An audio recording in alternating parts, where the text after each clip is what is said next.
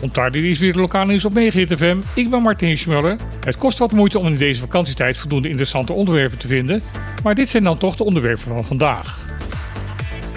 Gisteren werd in de vakantieperiode toch nog een extra eilandsraadvergadering gehouden. Deze vergadering was nodig om het financiële slag van het OLB over het jaar 2022 binnen de daarvoor gestelde wettelijke deadline te kunnen goedkeuren. Die goedkeuring ging niet zonder de nodige verbale afkeuring over de gang van zaken door de oppositiepartij PDB. Fractievoorzitter Clark Abraham had geen goed woord over voor het feit dat in het verslag een aantal uitgaven worden vermeld die nooit door de Eilandsraad zijn goedgekeurd. Het belangrijkste is een uitgave van ruim 7 miljoen voor een afvloedingsregeling voor oudere werknemers van het OLB. Deze post levert ook gelijk een begrotingstekort op van 5 miljoen. Gedeputeerde Hennis Tielman, die in het vorige bestuurscollege verantwoordelijk was voor de financiën van het OLB, gaf toe dat deze extra uitgaven niet waren gefinancierd door de Eilandsraad. Hij stelde daarom voor om de noodzakelijke instemming alsnog te geven via een zogenaamde indemniteitsbesluit door de Eilandsraad. Met een dergelijk besluit kunnen beslissingen van het BC met terugwerkende kracht alsnog worden goedgekeurd. Het was niet verrassend dat de coalitiepartijen voor dit voorstel stemden en de oppositie tegen. Maar Abraham had nog meer kritiek op het bestuurscollege. Hij constateerde dat afgelopen jaar geen enkel besluit van het BC officieel is gepubliceerd. Dit terwijl het bekendmaken van alle beslissingen van het bestuur van Bonaire een wettelijke verplichting is. Tielman erkende deze fout en zegt ertoe daar veranderingen te brengen. Hierop reageerde oppositieleider Abraham vrij schamper dat hij niet veel vertrouwen had in de beloftes van het huidige bestuurscollege. Dat het laagseizoen in de toeristensector dit jaar sterker voelbaar is dan de afgelopen jaren mag duidelijk zijn.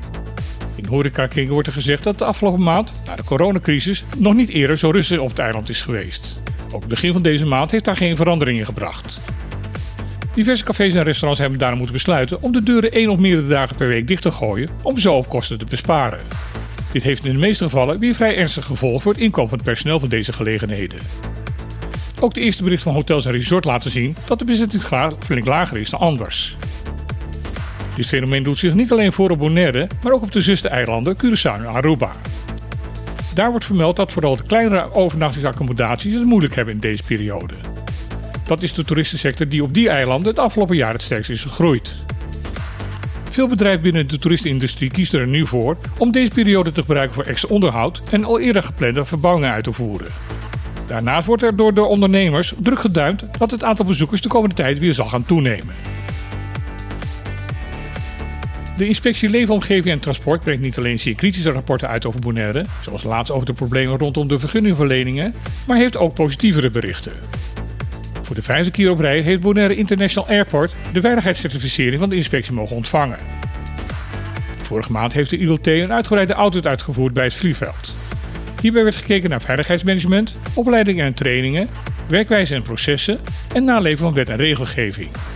De uitslag van het onderzoek was dat de luchthaven ruimschoots aan de wettelijke eisen voldoet op deze punten.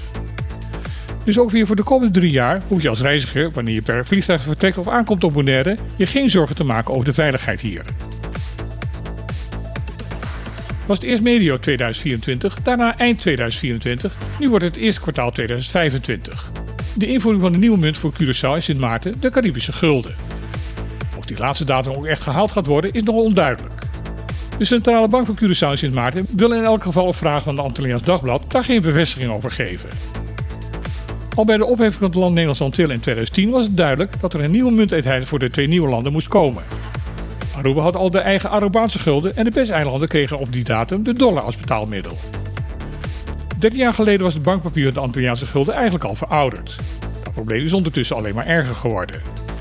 Het laatste papiergeld van de Antilliaanse gulden blijkt al bijna 25 jaar geleden voor het laatst gedrukt te zijn. Sindsdien is het dus niet meer verbeterd aan de gebruikte echtheidskenmerken. Daardoor is het geld met de huidige technieken makkelijk te vervalsen. Met de laatste mededeling van de centrale bank ziet het naar uit dat Sint Maarten en Curaçao voorlopig nog wel een paradijsje voor valse munten zal blijven. Dit was weer nieuws van Bonaire van vandaag op FM. Ik wens iedereen nog een betrouwbare dag toe en dan heel graag tot morgen.